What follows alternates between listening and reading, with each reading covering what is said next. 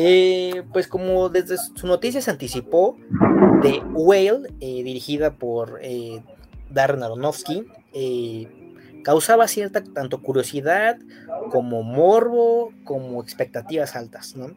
¿Por qué? Una, porque está producida, está hecha en la casa de los A24, A24, clientes de aquí de los buenos, y porque su protagonista es nada más y nada menos que el legendario Brendan Fraser, años después de estar este, alejado de la actuación. Digo, ahí tuvo sus temporadas como Robot Man en Doom Patrol, que si pueden ver Doom Patrol en HBO Max está muy buena.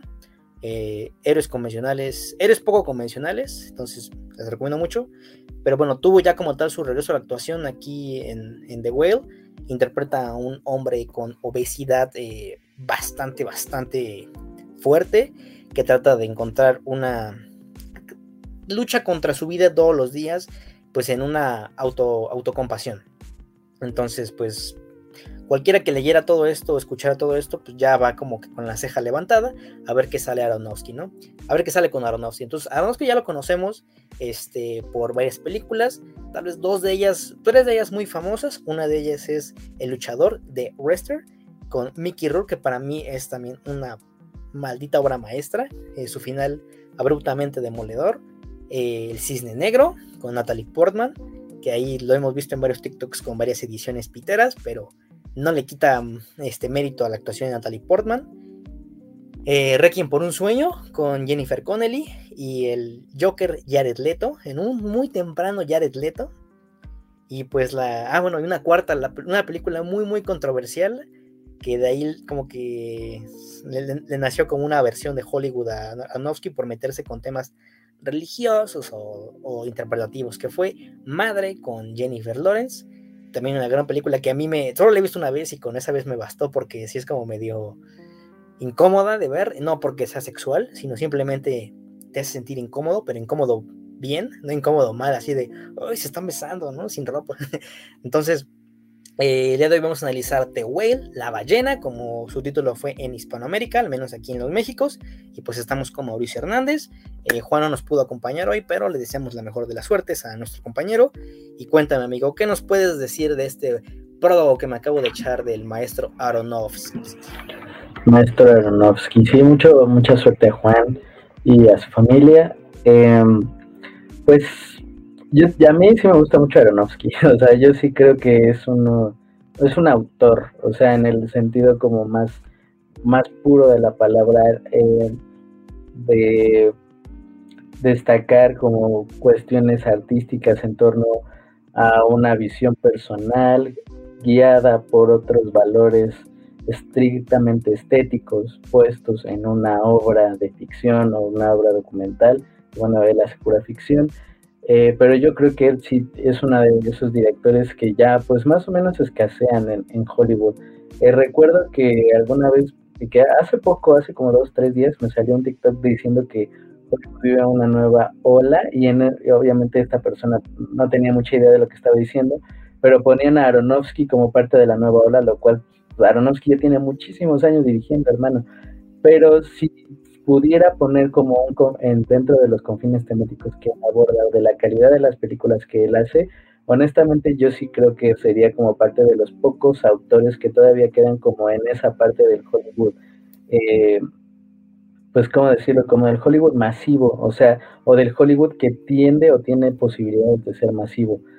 Eh, por ejemplo, su, yo, pues dentro de sus películas, o sea, una de las que más resonó pues fue la de eh, Requiem, Requiem por un sueño, y también eh, Luchador eh, con Mickey Rock, que él le dio esa, ese empujón de vuelta a Mickey Rock después de haberse destruido la cara con boxeo y, cirugías plásticas para mostrar a la decadencia de un luchador que honestamente podría ser el ciclo de vida de un luchador de cualquier estirpe, o sea, de luchador profesional de gran carpa a un luchador de arenas pequeñas. Es una historia bastante común en Estados Unidos eh, para esa industria, entonces eh, sí creo que es alguien que tiene mucha relevancia en torno a la voz que él puede proyectar en pantalla. Eh, y la verdad, pues sí, a mí sí me emocionaba ver qué podía hacer con, con este perfil de actor oscurecido por muchos años, que pintaba que podía ser un... No, yo, yo honestamente no creo que una gran estrella, así como Brad Pitt o Tom Cruise, o sea, la verdad, creo que esos casos de estrella no se van a volver a ver en un buen rato, pero al menos sí como alguien de un perfil como un poco más prominente de lo que terminó siendo. Claro, que aquí ya podemos entrar en el terreno de la conspiración, como me gusta también en este podcast. En, en algún momento él denunció abuso sexual o al menos eh, malos comportamientos de índole sexual cuando él empezaba su carrera. Las conspiraciones dicen que él fue oscurecido por, bueno, quien sea que esté arriba de Hollywood, productores o quien ustedes me puedan decir, y que por eso es que su carrera eh, cayó. Pero eh, recuerdo que alguna vez leí en uno de esos comentarios de Facebook que decía que no, es que él iba a ser el siguiente, no sé, este, Burt Lancaster o el siguiente Brad Pitt. Yo no creo que él tuviera como para ese perfil y también creo que no se toma en cuenta que, o sea, algunas decisiones de su carrera pues ahí fueron como erradas, ¿no? O sea, me refiero a la tercera de la momia, me refiero a Peluda Venganza, me refiero a eh, pues una de G.I. Joe, o sea, estuvo, pues o sea, viaje al centro de la Tierra, pues podría decir que, que como por ahí, o sea, más es más recordado por la momia y por esa comedia también muy, muy buena. La, selva, la de, perdón. George de la Selva. George de la Selva y la de Al Diablo con el Diablo. Ah, sí. Clásico del 7. sí, exactamente, o sea, vaya, que sí le, que sí le alcanzaba para más, sí, o sea, y porque estoy viendo aquí la lista de sus trabajos y constante, constante hasta el 2014 que hace un papel de voz y después hasta el 2019 es que lo, se reactiva en un papel pues un poco más chiquito y ya hasta ahorita The Whale y este los asesinos de la de la flor de la luna que es con Scorsese. Entonces oscurecido oscurecido oscurecido no que salió del mainstream, sí. Que pudo haber un motivo más grande que su incapacidad o sus malas decisiones de, carrera, sí, o sea, estoy de acuerdo.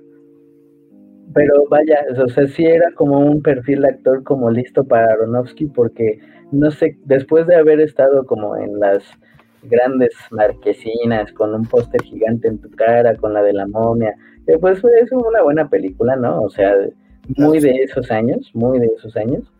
Eh, vaya, o sea, supongo que sí había una suerte de revancha, eh, de sensación como de una nueva oportunidad que él pudo haber sentido, haber recibido de parte de un director que sí, ya al menos ya había logrado una vez volver eh, que alguien regresara a la prominencia, y me refiero a Mickey Rourke. Entonces parecía que este es como una, una de esas historias como como para de Hollywood, ¿no? O sea, después de tantos años hace su regreso triunfal en una película. La verdad es una película pequeña, o sea, no podría decir que es una que es la momia reboot o algo así, o sea, o la, momia 4, no podría decir que es así, pero sí siento que es como una película como de reivindicación al menos, que ha sido por por, por, en general la estructura de la película, creo que más que la actuación del propio actor, también, pero bueno, de eso hablaremos más adelante.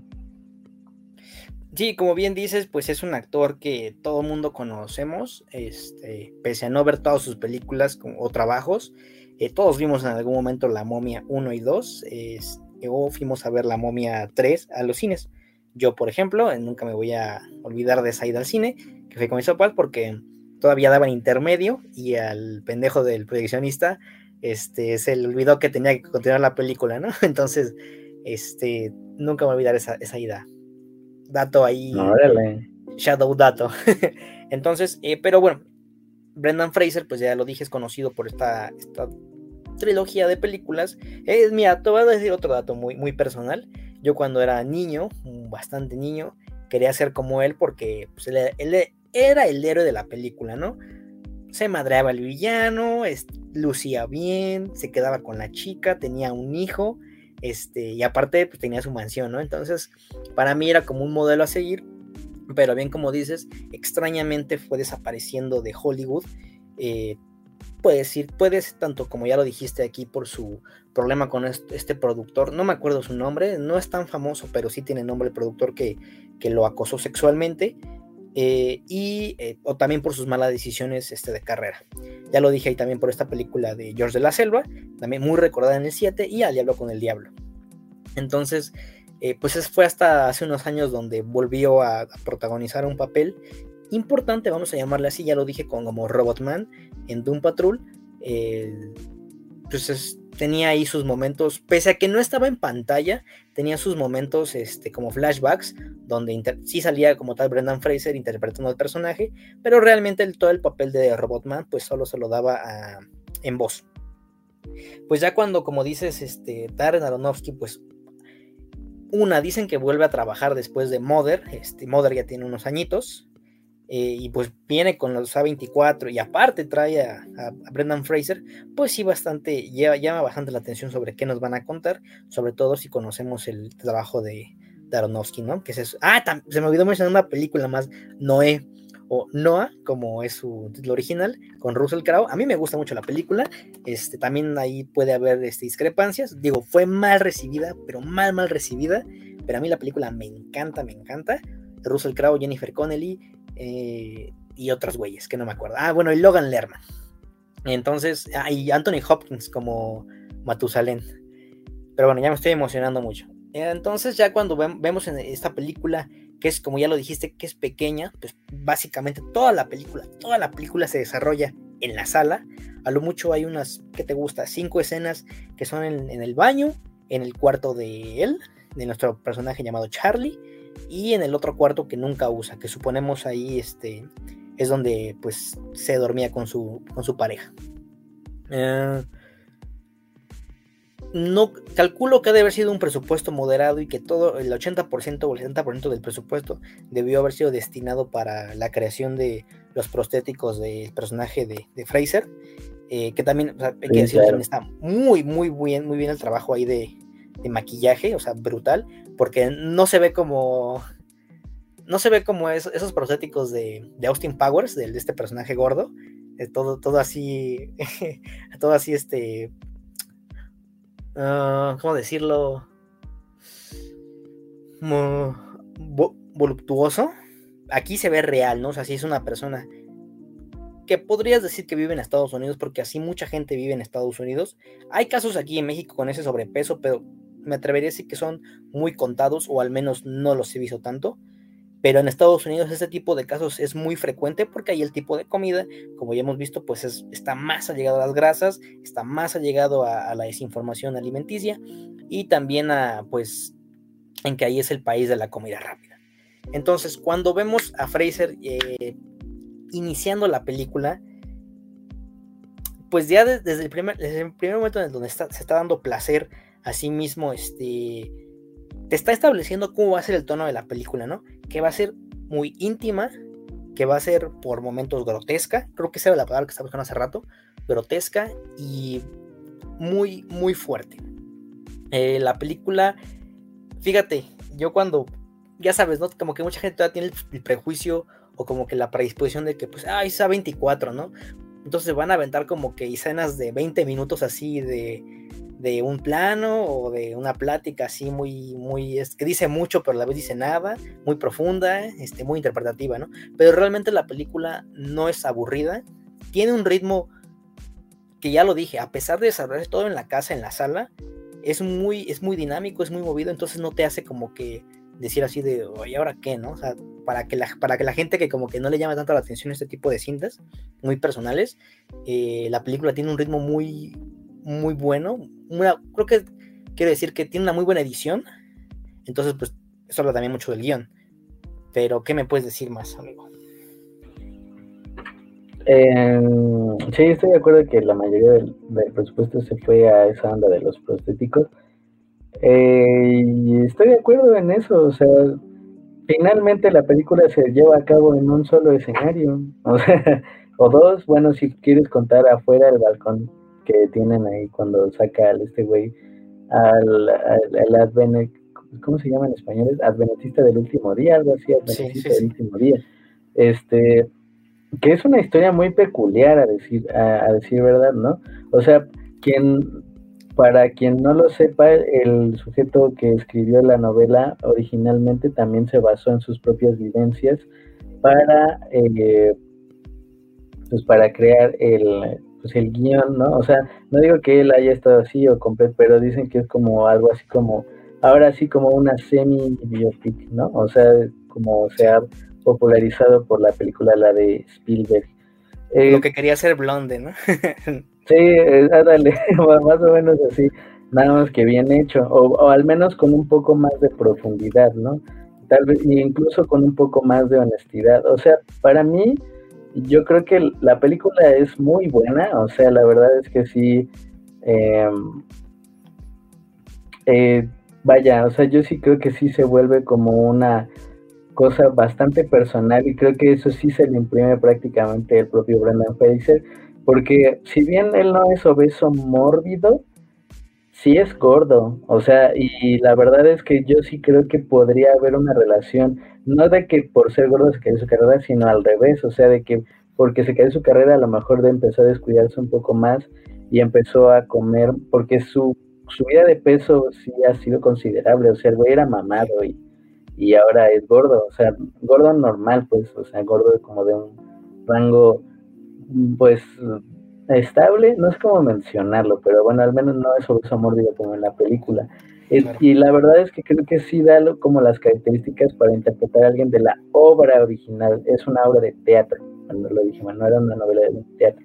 Pero bueno, entonces eh, eso tiene mucho sentido porque además como se ubica en pocas, en una o dos ocasiones, dependiendo de qué tan quisquillosos sean, tiene sentido porque todo el peso dramático se, se concentra en un solo escenario, en una sola locación, que es el departamento de este güey. Eh, una, un maestro virtual, maestro digital de redacción, curiosamente, eh, me acordé de las algunas de las clases de la facultad, que después del suicidio de su novio por culpa religiosa, su novio deja de comer y él al revés, para morirse, comienza a comer demasiado, un presupuesto de 3 millones, que honestamente para una película es baratísimo, especialmente en Estados Unidos. Ahí va un, un datazo para que hagamos, pongamos en dimensiones. El Guasón de, de Todd Phillips se consideró de bajo presupuesto porque andaba abajo de los 50 millones. Y era una película de bajo presupuesto, o sea, decían, no, pues es que, y me acuerdo que hubo mucho, eh, mucho ruido durante esos, eh, durante esos días de después del gran boom que tuvo la película, que sí creo que es una película muy importante, de decir, bueno, es que ahora vamos a producir así, puras películas de este corte, porque ve 50 y cuánto ha juntado, y es como, o sea, no es bajo, o sea, se considera bajo porque el estándar ha subido demasiado, porque el mercado se ha puesto, o sea, andan 200 millones, ¿de dónde lo sacas? Pero este sí es muy bajo, o sea, sí, sí le podría echarle de que unos 250 a 500 al puro trabajo de prostéticos. Y, el, o sea, realmente sí es muy destacable como esa, ese presupuesto y la recaudación que ha sido buena, ¿no? O sea, para una película así siempre es más difícil vender qué bueno. Pero bueno, volviendo a la, a la película, eh, yo siento que, eh, bueno, creo que tenemos que hablar sobre la polémica que se ha hablado. De hecho, le iba a abordar, pero adelante, adelante. Porque de hecho es que sí se une con el argumento, o sea, que solo se mencione que el personaje es obeso, porque esas son sus características, es una pérdida de atención completa en torno a su trasfondo personal en torno a la evolución del propio personaje hacia el final de la película y hacia lo que realmente le hizo ponerse así.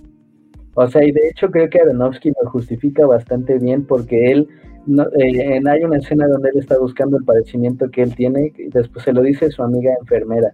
Dice que es algo así como este, falla cardíaca congestiva o algo así en, inglés.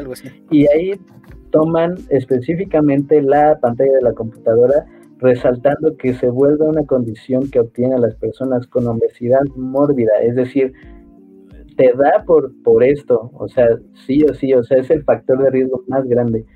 de todas formas, eh, fue diciendo que no, es que fue totalmente falto de sensibilidad, que es que es que ni Brendan Fraser, ni Aronofsky, ni nadie es así de obeso. A ver, o sea, primero que no actuar era como también básicamente ponerse eh, de alguna forma en las características de otra persona que se pueden modificar, o sea, no estoy hablando de la eh, del color de piel o, o, algo así, o del sexo que un hombre haga de mujer, ¿no? O sea, no estoy hablando necesariamente de eso. Pero, eh, o sea, en este caso, sí era una característica, uno que se podía modificar, uno que también quedaba de cierta forma con el actor protagónico y que además está completamente justificada dentro de un punto de vista narratológico, o sea, narrativo. Hay un motivo de por qué se pone así de gordo hay una razón por la que él no deja de comer, hay un motivo por el que su novio murió, que es completamente, o sea, es el opuesto de lo que él está haciendo. Y además eh, se encuentra dentro de unas motivaciones muy personales, justificadas también por las propias acciones del personaje. O sea, él sabiendo que cometió errores y que echó una apuesta, que en este caso era quedarse con el, con el novio dejando a la familia, o sea, a su esposa y a su hija, por el amor, o sea, por el amor que le tenía al novio. Y viendo que su apuesta no salió y en general esa apuesta que hizo con él repercute completamente en su vida, o sea, eso es una justificación plena y completa, incluso verosímil dentro de la vida real, o sea, es algo que podrías creer dentro de una historia que alguien te contara. Eh, creo que tacharla solamente de una película gordofóbica primero, es falso, porque yo no creo que la película sea gordofóbica. Incluso el propio Aronofsky se refirió a la controversia que iba a existir, o sea, desafortunadamente estamos viviendo en esa etapa, iba a existir, diciendo que muchas veces, las, y bueno, casi siempre, las personas gordas están colocadas ahí como un remate cómico o como un como un mal acompañante, como un acompañante tonto, o sea, el amigo gordito. Pues, pues su respectivo caso el villano, ¿no? ándale, o el villano, como podría ser el pingüino, o Kingpin, o así, ¿no? Este, digamos, y que dotarla de estas características, de esta historia de fondo, de un trasfondo, no solo eh, personal, sino social y este económico, ¿no? Porque él mismo decía que no tenía ni madres, que, o sea, todo lo usaba en comer, pues dotarlos como de esas características de un sentido, realmente los era como humanizar también ese tipo de obesidad, en lo cual estoy de acuerdo, o sea, no, no podría decir que eh, no podría decir que es un retrato eh, de, en detrimento de la persona, aunque sí se, creo que se vuelve extremo y eso es parte de las características que algunas personas gustan ¿no? del de, cine de Aronofsky, que es muy explícito y no me refiero a explícito como, como grosero, sino muy crudo. O sea, y, de los pocos gringos que, o bueno, de las personas de Hollywood que hace eso. Fíjate, eh, creo que no hay otra forma de decir, de otras palabras, lo que ya dijiste. Eh, y es sobre la controversia eh, que evidentemente iba a estar al haber una persona obesa barra gorda. iba a estar en esta época, ya lo dijiste. Pero fíjate, ahora que lo pienso bien y conforme iba viendo la cinta con todo lo que va pasando con respecto a su pareja, pues el hecho de que nada más se concentraran en el hecho de que pues esta persona sufre de sobrepeso y no en la obviedad de que esta persona es homosexual o bi si lo quieres ver de otra manera, pues te da a entender que ni siquiera la están viendo, ¿no? Que cosa, cosa que sí pasó aquí en México sobre una, una entidad ahí este, en una red social que dijo que no, no la vean, digo, no la he visto, pero no la vean, ¿no? Y es como que, de, pues es que eso está dando la razón a, la, a, que, a que no, no, se estás informando, estás hablando de esa total ignorancia y que en efecto la cinta no, en ningún momento falta respeto a personas que viven así o que tienen este tipo de problemas, este, no, no necesariamente que tengan obesidad, ¿no?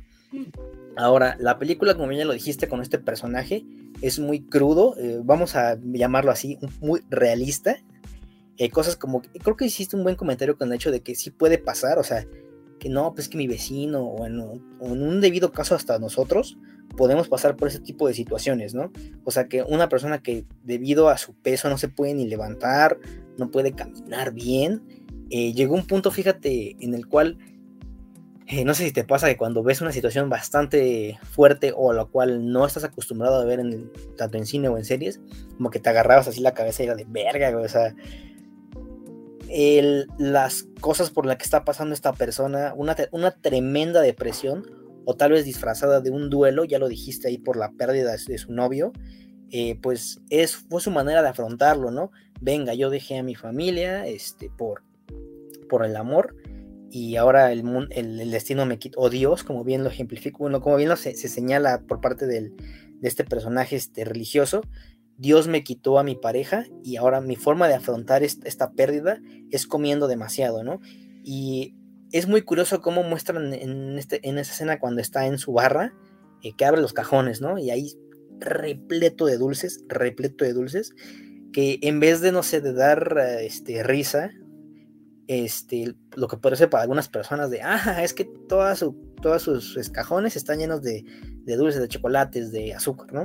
O sea, es como de verga, o sea, es que este güey sí tiene un, problema serio porque realmente no tiene que ir a la tienda, no tiene que pedirlo por, aplicaciones, o sea, están ahí al alcance de, lo que será un cajón, eh, simplemente ir a la cocina, abrirlo y destaparlo, ¿no? Y vemos, me gusta cómo es ese güey, es como de, no es literalmente abrirlo y comerlo, sino como que todavía tiene como un, debate consigo mismo, porque a sabiendas de que sabe que esto le va a hacer mal, se lo está trague y trague y trague, ¿no? Incluso se ve en la escena final, este, cuando se pone, vamos a llamarle de esta forma, su borrachera de comida, donde el cual este sujeto se atasca totalmente de pizza, de, de, pollo, de todo lo que encuentre en su, en su refrigerador. Realmente aquí puedes sustituirlo con un problema, digo, no es lo mismo, pero como si fuera un problema de alcoholismo, me recordó mucho a, cuando esta escena de El Camino de Vuelta, de, de Way Back, cuando Ben Affleck se echa su, sus copas, o sea, se atasca totalmente y, no es cosa de risa, ¿no? O sea, sabes que esta persona está pasando por un problema en el cual eh, factores externos pues están haciendo que este güey incurra en esto. Y sobre todo por la escena donde se pelea con su exmujer, eh, en la cual esta escena creo que todos la hemos visto tanto en YouTube Facebook, TikTok, obviamente, o Twitter, ¿no? Cuando le voltea a ver a su esposa, bueno, su esposa le dice que necesito saber si alguna vez de mi vida he hecho algo, algo bueno, ¿no? Ahí realmente puedes sentir tanto una tremenda decepción por parte de él o por una parte de autovalidación de que él quiere hacer algo bueno, ¿no? Antes de morir, él quiere hacer algo bueno y pues se ve ejemplificado con, con el papel de su hija que también se manda una, una, tremenda actuación esta chica de, del Stranger Things. sí, claro. Eh, también algo que me gustaría eh, destacar es como los pequeños momentos de profundidad que alcanza la película. Por ejemplo, la, la escena que más me gustó en, general, eh, fuera de esa del momento como de TikTok, o sea, que es parte del tráiler, ¿no? O sea, es parte, y que de hecho me extraña que nadie notara como como parte del, del móvil, del personaje, o sea, del motivo, del por qué pasó esto, o sea, sí. porque y él claramente, o sea, se siente arrepentido, pero sabe que hizo mal, o sea, es una fue una mala persona en algún punto, o sea, dejó a su familia, este, dejó a su hija, no, pues estuvo involucrado como en su crecimiento, que se aclara también eh, muy, muy levemente, pero se aclara que pues la mamá no dejaba, como que no estaba de acuerdo en torno a la custodia compartida y que tampoco era como muy partícipe de, que él estuviera, porque incluso hay una línea que dice, tú me peleaste muy duro conmigo para, para tener la custodia completa. No, pero bueno, al final, pues él había sido una mala persona en general y un, po un poco inconsciente, y eso se ve hasta las escenas cuando ya viene la hija, un poco inconsciente del verdadero daño que había hecho. O sea, porque de buenas a primeras la contacta y pues la hija es grosera con él, pues inicialmente, tal vez de una forma justificada, diciéndole, pues es que ahora sí ya quieres ser mi papá, pues ya cuando te vas a morir, ¿no? O sea, ya cuando esa búsqueda incesante por terminar el dolor mediante la comida ya estaba a punto de explotar, ¿no? O sea, estaba a punto de terminar con su vida. Eh, vuelvo a lo de las, las pequeñas escenas como de profundidad. Hay una escena ya cuando él ya se había decidido de que ya lo que sea ya este, a la goma todo, donde tiene una de sus últimas clases con los alumnos diciendo que él, había pedido incluso con groserías ahí cuando ya se harta de todo, diciendo que escriban algo real, o sea, lo que sea, que se olviden de las reglas, ajá, pero algo completamente sincero. Y los que la escriben los alumnos, o sea, a mí honestamente a mí me parece un momento muy importante de la película diciendo, este, por ejemplo, una de las cosas que le mandan dice, creo que tengo que aceptar que mi vida no va a ser muy emocionante. O de, creo que tengo que aceptar que también soy un poco tonto. ¿No? O sea, y al final, en, en eso es en realidad como la forma de la película. Eh, aceptar, o sea, aceptar también que el camino de la vida, pues tal vez tampoco fue como tú has sido, como tú has querido, pero que no por eso necesariamente tienes que alcanzar un punto completo de rendición, porque al final lo que él quiere es de redimirse de alguna forma, sabiendo que hay una persona allá afuera que fue influenciada para bien por él, por, eh, por esta persona, por él, por él mismo, por el Charlie, que se llama aquí en la película. Entonces, eh, esa a mí me parece una escena muy, eh, muy bien hecha, a, decir verdad, a pesar de que solamente es el actor leyendo unas cuantas líneas. Ahora, también así, dentro de, esas, de esa potencia en la sencillez, creo que hay algunos puntos negativos que yo le encontré. Por ejemplo, hay algunas cosas que a mí me parecen un poco sobre coreografiadas. Por ejemplo, cuando él revela su cara, creo que es la más clara. Le agarra una cámara, la conecta y se pone así.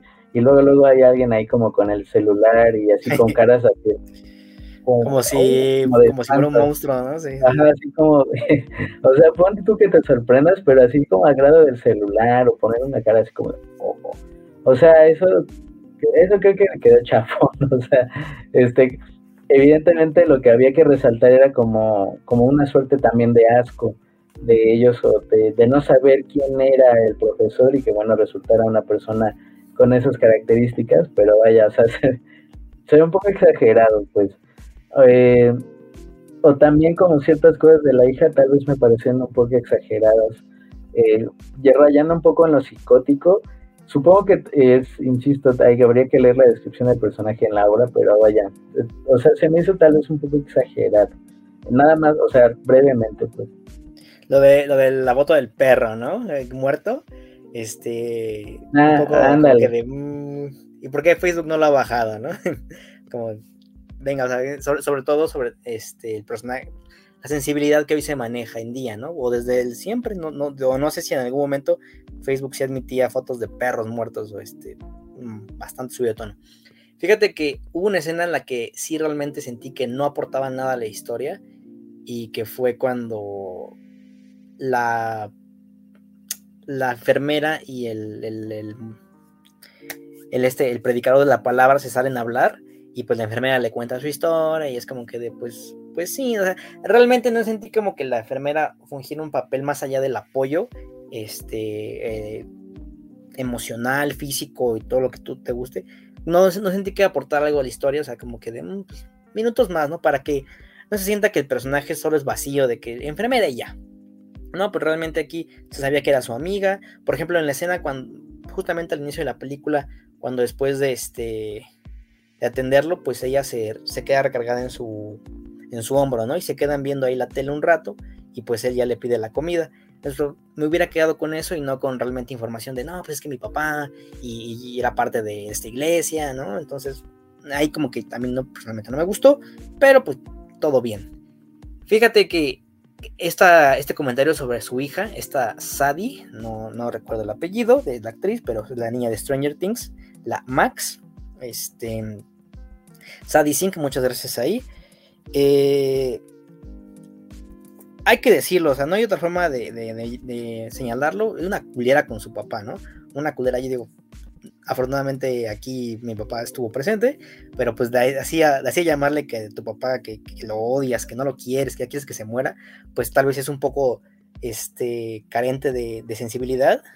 Entonces, pues el personaje te llega a caer mal, te llega a hartar pero no porque sea un mal personaje, simplemente porque los diálogos que le dieron a ella, y en este caso la dirección y la actuación que ella ejerció, realmente es muy buena porque sí te hace convencer que la niña está resentida. Y como bien lo dijiste, hay una razón por la cual la niña, pues, de cierta manera, una, no quiere estar con su papá, o dos, lo aborrece totalmente. Entonces, este resentimiento que, existe dentro de la niña y que se nota en sus ojos, sobre todo en la escena final antes de que narre el poema, eh, se siente esa, ese, este, ya lo dije, este resentimiento, este casi odio a morir sobre su papá.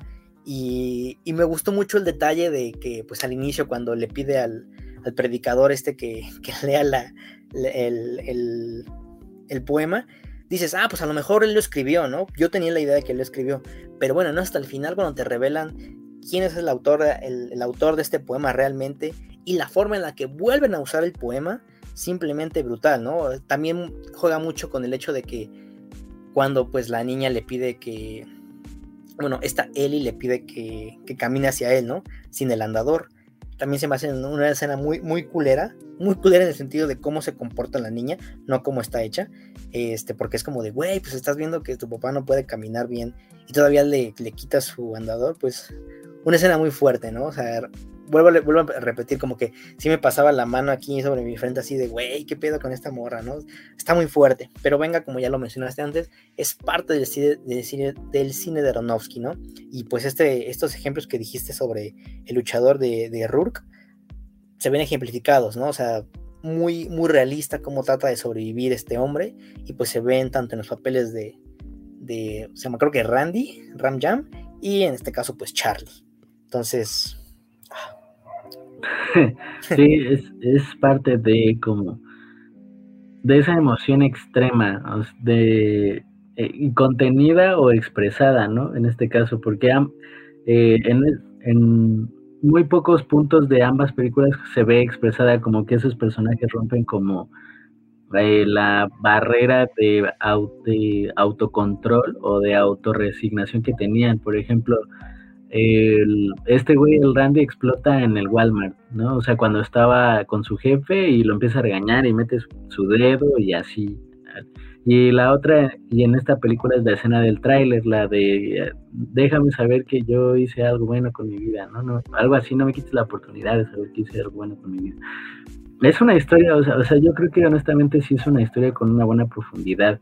O sea, por eso es que honestamente sí me salta mucho que realmente solo se tachara por ciertos grupos, o sea, hay que decirlo así, porque la verdad es que la película tenía una aceptación muy, muy buena en un sentido más amplio.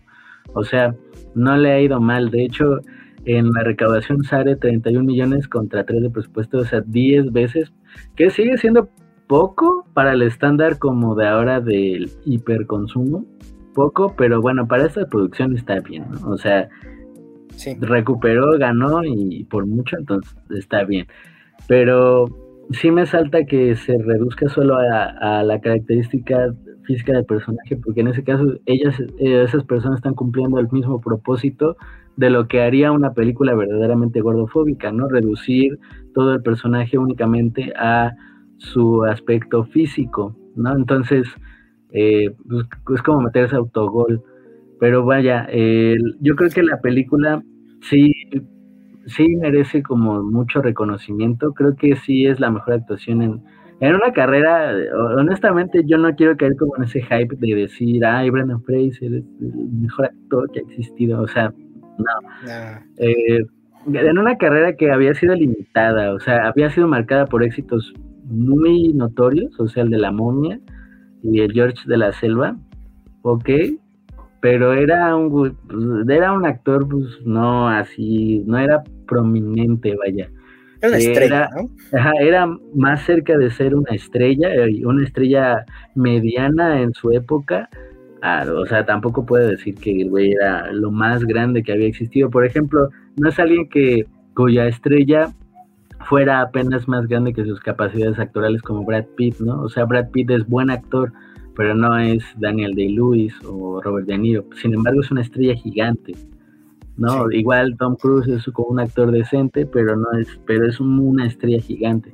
Este güey era una buena, era una estrella nada más, a secas. Pero sí e, está bien, ¿no? Que se haya reconocido, que se haya tenido otra oportunidad y que haya cumplido con creces lo que se le había pedido en esta película eh, de alguna forma representarse a él mismo de, en ciertos matices, una persona que estaba como en un punto de su carrera, un punto personal pues bajo, que por cuestiones de la vida y del destino recibe otra oportunidad y que la cumple, ¿no? en este caso pues él no va a morir, o no creo, pero, pero vaya, logra salir adelante y es una historia de redención al final de cuentas, que creo que es algo que él ha, logrado y pues salvo algún, eh, algún escándalo más o menos pequeño o grande, ya las dimensiones dependerán de las personas que inicien a buscarlo. Este, pues seguramente él va a continuar como con su carrera en un cierto grado. Creo que está bien, o sea, creo que sí merece mejor actor, porque por eso es que estamos repasando esta película, porque eh, él está nominado a mejor actor. Creo que lo merece y creo que debe ganarlo. Sí, ahí este segundo esta opinión. Eh, digo, su competencia más fuerte, a menos que no apliquen como cuando ganó Anthony Hopkins por El Padre. este, veremos, ¿no? Pero sí, realmente, si lo gana él, estaría más que de acuerdo. Su competencia más fuerte, y es una sorpresa porque pues fue el Elvis, el Arriba la Esperanza Bolita, ganó un premio importante, entonces era como que su obstáculo más grande, a menos que ya lo dije, no apliquen eh, una, una mamada, ¿no? Entonces, a fin de cuentas, es una película fíjate, abordando por última vez el tema de la controversia, eh, hubiera tomado este rumbo si en el baño hubieran puesto escenas de pedos o que el güey hubiera tenido problemas hasta para limpiarse, ¿no? Pero no, o sea, la película solo eh, encamina que este güey pues tiene problemas para caminar y que va a hacer del baño, ¿no? Pero toma otro, convierte lo que pudo haber sido un mal momento, un mal chiste gordofóbico, eso sí, en un diálogo inclusive aún mejor, cuando le está reclamando al predicador que, este, que tiene pues eh, infecciones en, su trasero, ¿no? O sea, ahí es como que de verga, o sea, no es como que solo que tenga problemas de obesidad, sino ya se está prolongando su enfermedad a través de otras partes del cuerpo, incluso más íntimas. Y que son cosas reales, o sea, eso creo que se pierde de vista realmente en este tipo de publicaciones. Son cosas que sí pasan, o sea, que por consecuencia de eso pasan. Sí, entonces pues realmente es una película que merece todo el foco de atención, que lo mejor ahorita es no hacer caso a estas opiniones, pues hay que, hay que decirlo por lo que son, ¿no? Que son unas opiniones a la vez pendejas y a la vez ridículas, este, y así. Entonces, pues aquí tienen el análisis de The Whale, de Darren Aronofsky, eh, La ballena, como aquí se tradujo, estos, estos títulos. Ah, y pues ese final eh, muy, ¿cómo decirlo?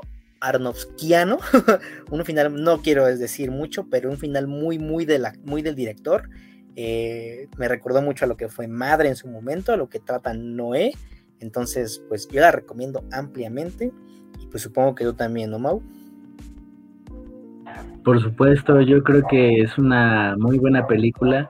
Eh, sí, y creo que ya en un término muy general, una película que más gente puede aceptar que es buena eh, contrario a la controversia de madre o, o mother, como le quieran decir, que era eh, o muy arriba o muy abajo. Creo que aquí podemos alcanzar un consenso más o menos generalizado de que es una película destacada. Pues ahí lo tienen. Esto fue el verso de Shadow con el análisis de The Whale. Estuvimos con Mauricio Hernández. Y recuerden amigos, la verdad va a triunfar y nos vemos en la próxima.